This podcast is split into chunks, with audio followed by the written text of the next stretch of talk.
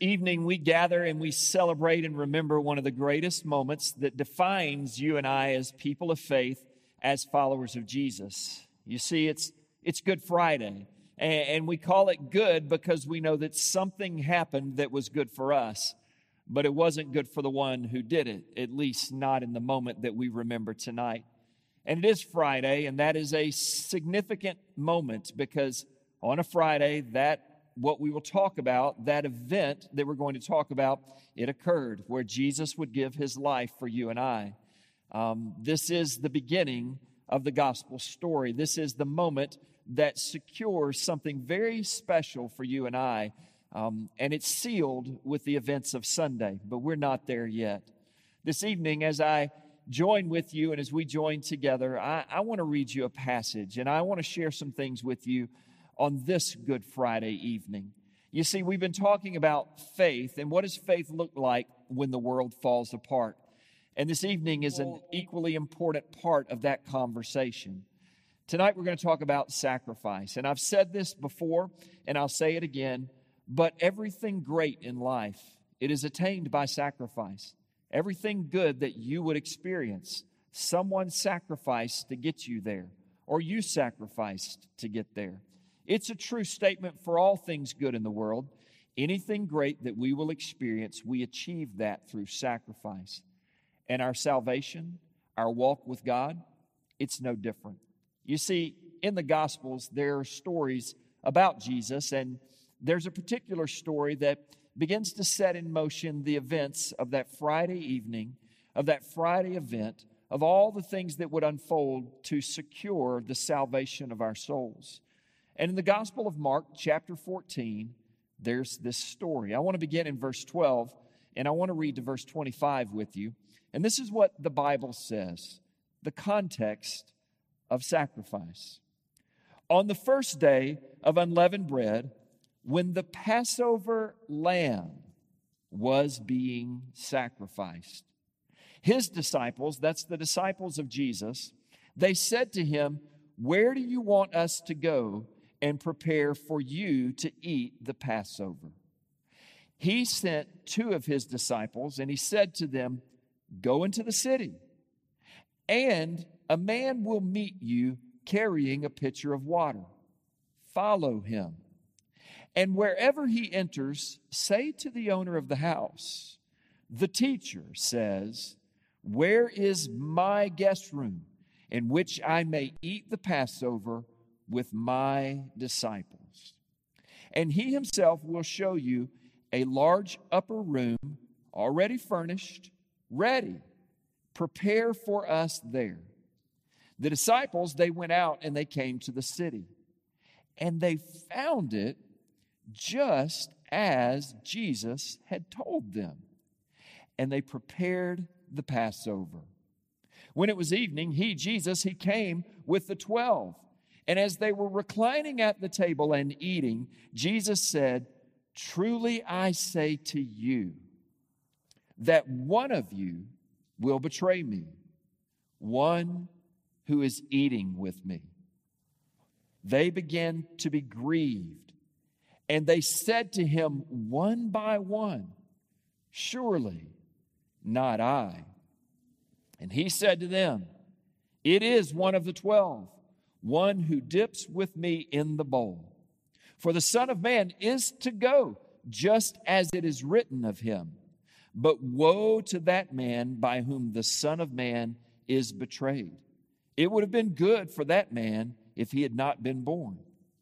While they were eating, he took some bread, and after a blessing, he broke it, and he gave it to them, and he said, Take it, this is my body. And when he had taken a cup and he had given thanks, he gave it to them, and they all drank from it. And he said to them, This is my blood of the covenant, which is poured out for many. Truly I say to you, I will never again drink of the fruit of the vine until that day when I drink it new in the kingdom of God. Now, in this passage, Mark records for us this encounter that Jesus has with his followers. And this is all about sacrifice. The context is sacrifice. Uh, the Passover was a celebration that the Jewish people were a part of yearly, and they would bring sacrifices to cover and atone for their sins. It was a part of their religious tradition, and we have religious traditions today. We follow them. But do we know the meaning? And do we experience them personally? You see, this passage for you and I this evening, it, it draws into focus that religion and rituals will not save. There's something greater behind religion and rituals that we need to plug into. And I'm going to tell you, it's the power of sacrifice. It is a sacrifice that secures our faith. It is a sacrifice that is the bedrock of all who hope in Christ. And this sacrifice of this story is surrounded by some things that are very significant. I, I, think they're meaningful for you as you consider the sacrifices that you've been making in your life, the sacrifices that you're perhaps going to have to continue to make in your life, the sacrifices that you make of your own good, your own will, your own desires on behalf of others for their good, their will, and their desires. I think you're going to find yourself similar to Jesus by understanding the meaning of sacrifice. It's a lot deeper than religion and rituals. You see, Jesus begins this moment uh, with something fascinating.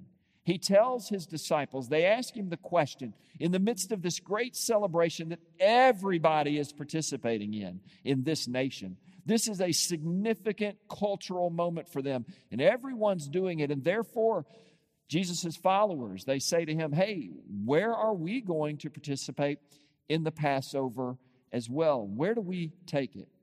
Notice what Jesus does. He tells them where to go, what to look for, what's going to happen, and when they see it, what to say. He knows every detail. Can I share with you the first thing that's powerful about the power of sacrifice, that's meaningful about sacrifice? God has orchestrated our lives in such a way where we all are going to have a divine encounter with Him. We all have divine moments with Jesus. And all of this setup, while we're thinking about sacrifice, it was really something more significant. Jesus had a divine moment, a divine encounter prepared that he had already set in motion before anybody else knew anything about it. You see, Jesus has divine moments in our lives to get our attention. And right now, it's exactly what this is. God uses divine moments to get our attention. Don't you think his disciples, when they went through the process, Jesus had told them this, and they probably weren't thinking anything about it. But everything happened exactly like Jesus said, every detail. I mean, come on for a minute. If you're one of the disciples and you go, huh, there's a guy. Wait a minute. He's carrying a pitcher of water. He went into that house. Now you have to be the guy that goes up and, and knocks on the door. You're the woman that goes and says, uh, okay, um, Jesus told me that this was going to happen. And what do you think the response is going to be? Well, in our generation, people would probably say, You've lost your mind. But not if it's a divine moment and a divine encounter, because the owner of the house said, Yes, I'm ready for you. I have a room upstairs, it's fully furnished gather the teacher and the rest of you and come and celebrate the Passover in my home. That's a divine moment. And Jesus is always wanting to celebrate the divine moments in the home of our hearts, in the home of our lives. And that's significant for you and I because God has a divine moment for you. God has a divine moment for me. God has a divine encounter prepared for everyone around you that you connect with, that's watching not only tonight, but those that you are going to share this with. God has a divine moment ready, and it's through his son Jesus. Notice this Jesus was aware of every little detail. Friends, if there's comfort in the Word of God and in the presence of Jesus, especially in our generation, Jesus is aware of every little detail. None of what you and I go through in this world catches him off guard. He knows every second, every moment. He knows exactly what he's doing. And that tells me if he knows what he's doing, he has a plan. You see, as Jesus spelled out these details, he had a plan. His plan wasn't just a plan, a strategy that was made up, he had a divine plan. He knew that this divine moment was going to lead to a divine salvation. It was a divine plan, and it was a plan that only He could accomplish and only He could fulfill. And only He could do it on behalf of those who were willing to partake of this moment with Him. That's a divine moment. That's what Jesus set in motion. And He was working out a very specific plan for the good of others as He was in the context and the mindset of sacrifice. He was not only aware of what he was doing, and not only was he aware of his plan, he was at work. There was a greater plan at work than anyone could see. You see, for his followers, they simply thought it was about going to take a Passover meal, going to be reminded that a lamb would be sacrificed to cover sins. Cover sins, but not take away sins. You see, Jesus was at work to implement a divine plan in a divine moment. And guess what? In our lives, He has those for us as well. Don't miss the fact that Jesus is at work.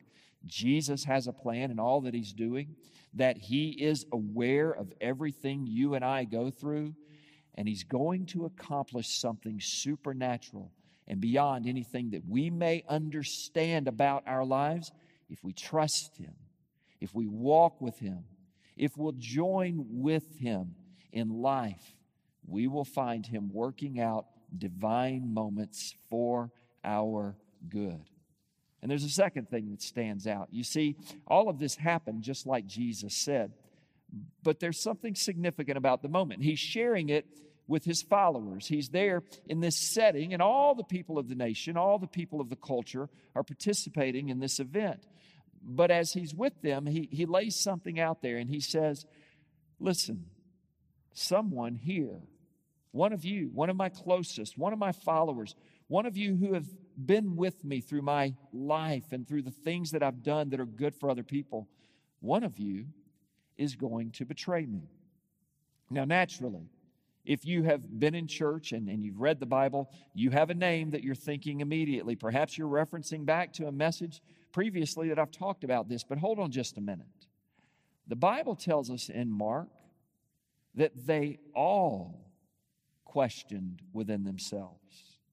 They all asked the question Lord, is it me? Lord, could I be the one? surely it's not I, is it? Oh, and that's powerful for you and I in the midst of encountering God in our divine moment, in having a divine moment with Jesus, because this second thing is huge.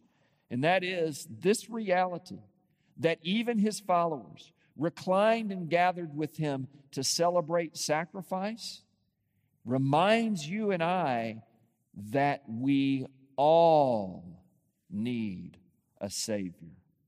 There wasn't one of them exempt in the room. There wasn't an individual there that did not have the capacity to sin against God and to betray Jesus and to violate their faith. There was not one individual. They all questioned themselves.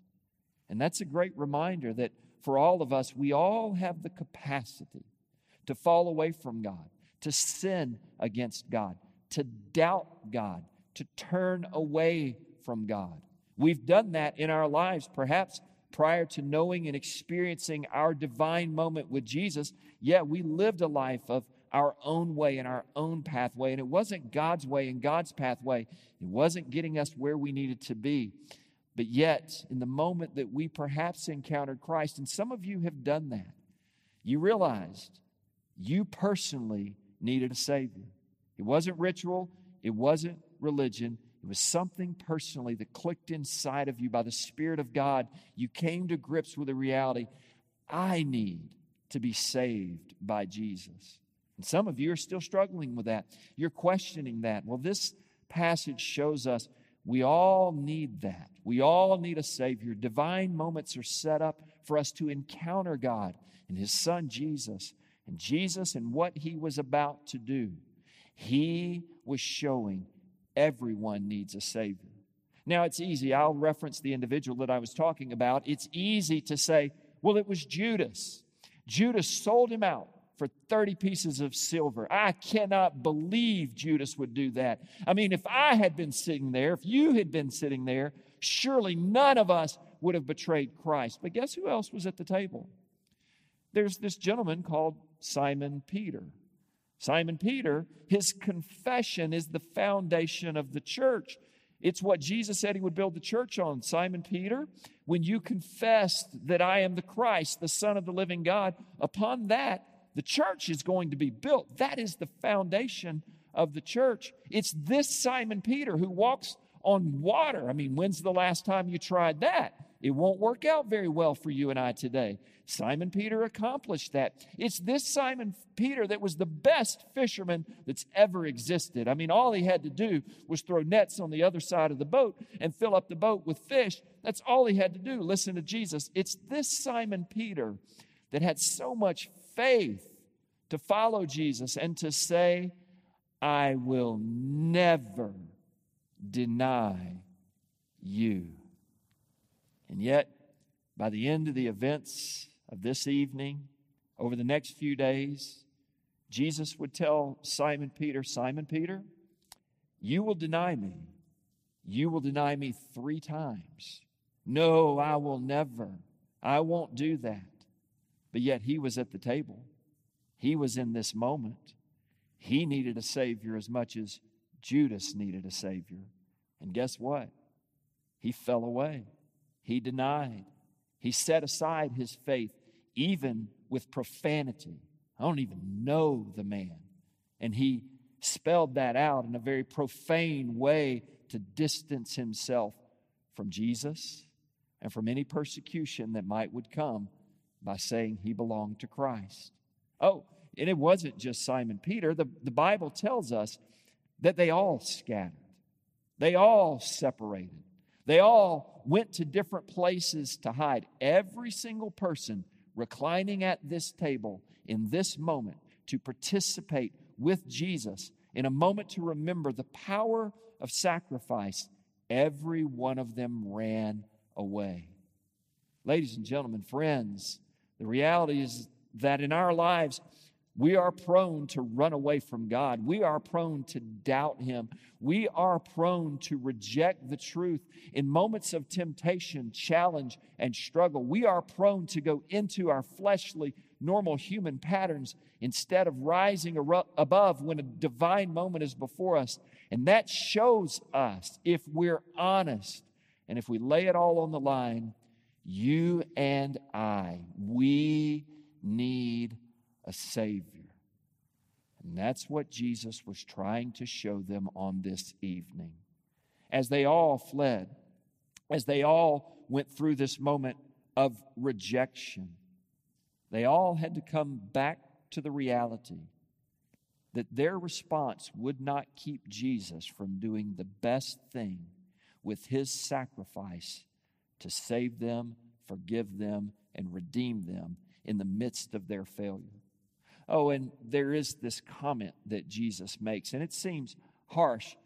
The one who would betray me, it would have been better if that individual had not been born. Wow, what a what a challenging and in your face statement, right? And and perhaps that creates a little tension inside of you because perhaps you feel like, wow, if he said that about Judas and I look at what I've done, uh, w- what is left for me?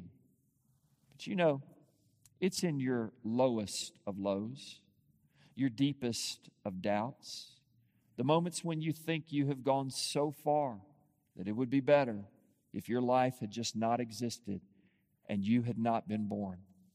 It's in those moments, friend, that Jesus is still there, that Jesus is still the Savior, and that Jesus still desires to rescue you.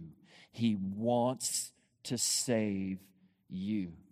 And that's a divine moment. Don't even let your low moments miss the reality that Jesus has orchestrated your life, your moments, to get you to a place where you would recognize, just like they all did in this moment, I need a Savior. And that brings us then to the elements that he used. They are a picture.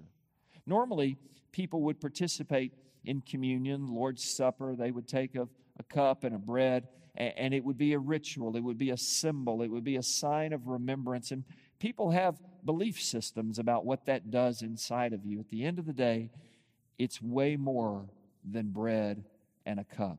And I don't want you to miss this. You see, we're talking about sacrifice. And divine moments set those up. They help us to realize we need a Savior. And that Savior, His sacrifice, it is His sacrifice that has opened the doors to the kingdom of heaven for you and for me. It is the sacrifice of Jesus that has opened the doors of heaven, the kingdom of God. They have been opened wide for you and for me. That is the power of sacrifice, and that's way more than taking communion. That is way more than a bread and a cup and a moment. No, this is a lifetime of experiencing the power of a relationship with Christ and what his sacrifice does every day in his divine moments of your life. When I look at this, this is about a cross. This story and this moment is really about what Jesus would do. This is a moment that helps us recognize that his body would be sacrificed on a cross to become our blessing. His brokenness would secure a blessing, the blessing of knowing God, being saved by God, experiencing a relationship with God. His blood would be sacrificed to seal our salvation. By the shedding of his blood on a cross, that sacrifice, it would seal, it would seal a promise, a covenant, something that God would sign and never break. His blood shed on a cross was that seal of the commitment of God to secure our salvation forever, not based on what we've done before, not based on what you've done today or you will do tomorrow, but based on the mercy and the sovereignty of the love of an almighty God. He did it, and His Son was the payment and the sacrifice. It is this promise that Jesus made because He said, I promise you this. I do this for the salvation of many. And to promise you means that one day you will see it to be true in the kingdom of heaven. This will happen again, you and I together, but not until you get to the place that I promised heaven. And so, how did he open up the doors of the kingdom of heaven? Well, I think you know the journey as well as I. You see, from this moment on, Jesus went out and he went to pray. He prayed all night. And knowing what his divine moment meant, that he was on the verge of experiencing an excruciating evening at the hands of people who wanted to kill him. He sweat drops of blood. He was praying so intently. In the middle of this moment, his followers were with him. And all of these followers who were here in this moment, there, a few of them were there, and Jesus just simply said, Support me. I need your help as I pray. Watch. They couldn't even stay awake. He would come and nudge them and, oh, oh, yeah, yeah, Jesus, I'm with you. Yeah, I'm with you. And they'd go back to the natural. They'd go back to sleep. They'd go back to the flesh and they'd go back to what was weak. They slept. In the midst of that moment, here comes the betrayer. leading an army. And this army comes and they, they grab Jesus, they go after Jesus. Here's Simon Peter in this moment. He pulls out a sword and he strikes at someone. And Jesus says, That's not the way this is going to go down. And he, he grabs the ear of the servant of the high priest that Simon Peter had cut off. He grabs that ear, he puts it back on him and heals him. I mean, that would have been enough to prove that he was the Son of God, and everybody should have stopped him, but they didn't. They took him into custody. They took him into illegal trials to discredit him, to try to undermine anything that he had ever done for the good of people. They, they brought in false witnesses and they lied against him. And ultimately, this secret group of leaders, they pronounced judgment on him. They sent him to the leader of the nation of the day, and the leader of the nation of the day wanted to let him go, but the crowds would not. The crowds cried out, Crucify him. The leader, he wanted nothing to do with this. He and his wife even recognized in that moment that they were getting into something way over their heads in the midst of this natural cultural phenomenon called the Passover, the sacrificing of a lamb. And yet, because of the cry of the crowds, he took Jesus and he had him flogged, scourged, the flesh ripped off of his back, torn apart from him, thinking that sympathy might allow the crowds to relent and let him go. But no, they yelled even more, Crucify him.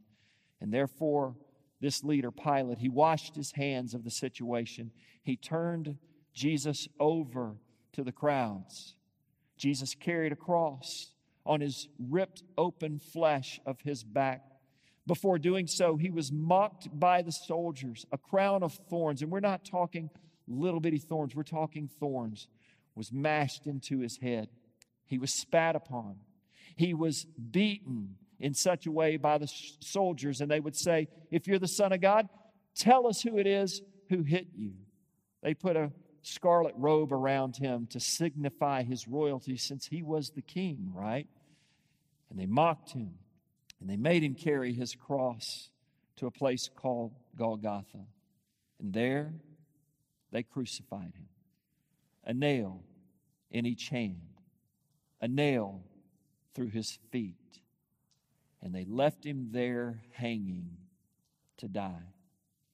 In great pain and agony, Jesus, in several moments, said some things, but one of the greatest things he said is, Father, forgive them, for they know not what they do.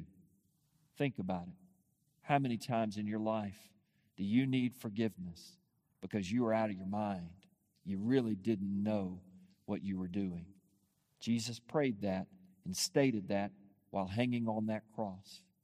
And then, in the darkness of a moment, Jesus, after enduring great suffering and agony, he said, My God, my God, why have you forsaken me? In that moment, there was this recognition that the God the Father, who always has to turn his holiness away from the brokenness of sin, in that moment, God had turned his back on his son. That's why Jesus felt forsaken, alone, abandoned, because in that very moment, he bore on the cross every sin that you or I or those around or the people of the world had ever committed. He bore it because he was willing to sacrifice. And he gave up his spirit and he breathed his last and he died for you and for me. You see, it began with a divine moment. Jesus set it up. He knew what he was doing. He was working a plan. He was going to accomplish God's will. And he will do that in your life. He will do that in mine. And it began with this moment where he's gathered with people and their eyes were open to the reality that it could be me.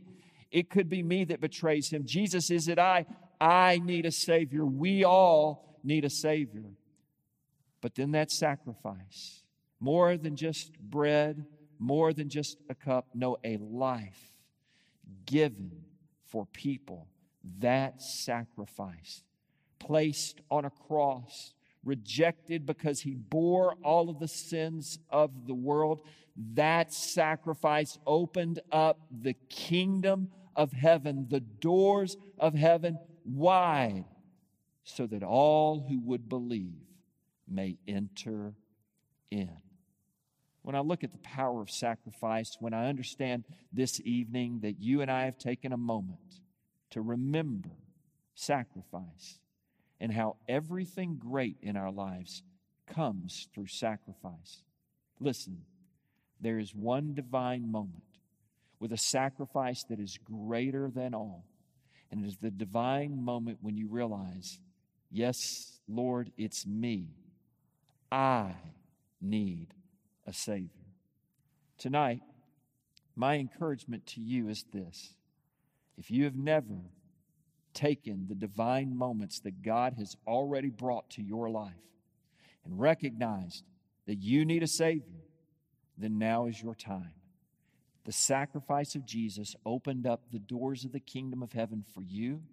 And it wasn't about ritual, and it wasn't about religion. It's not about a piece of bread, and it's not about what's in the cup.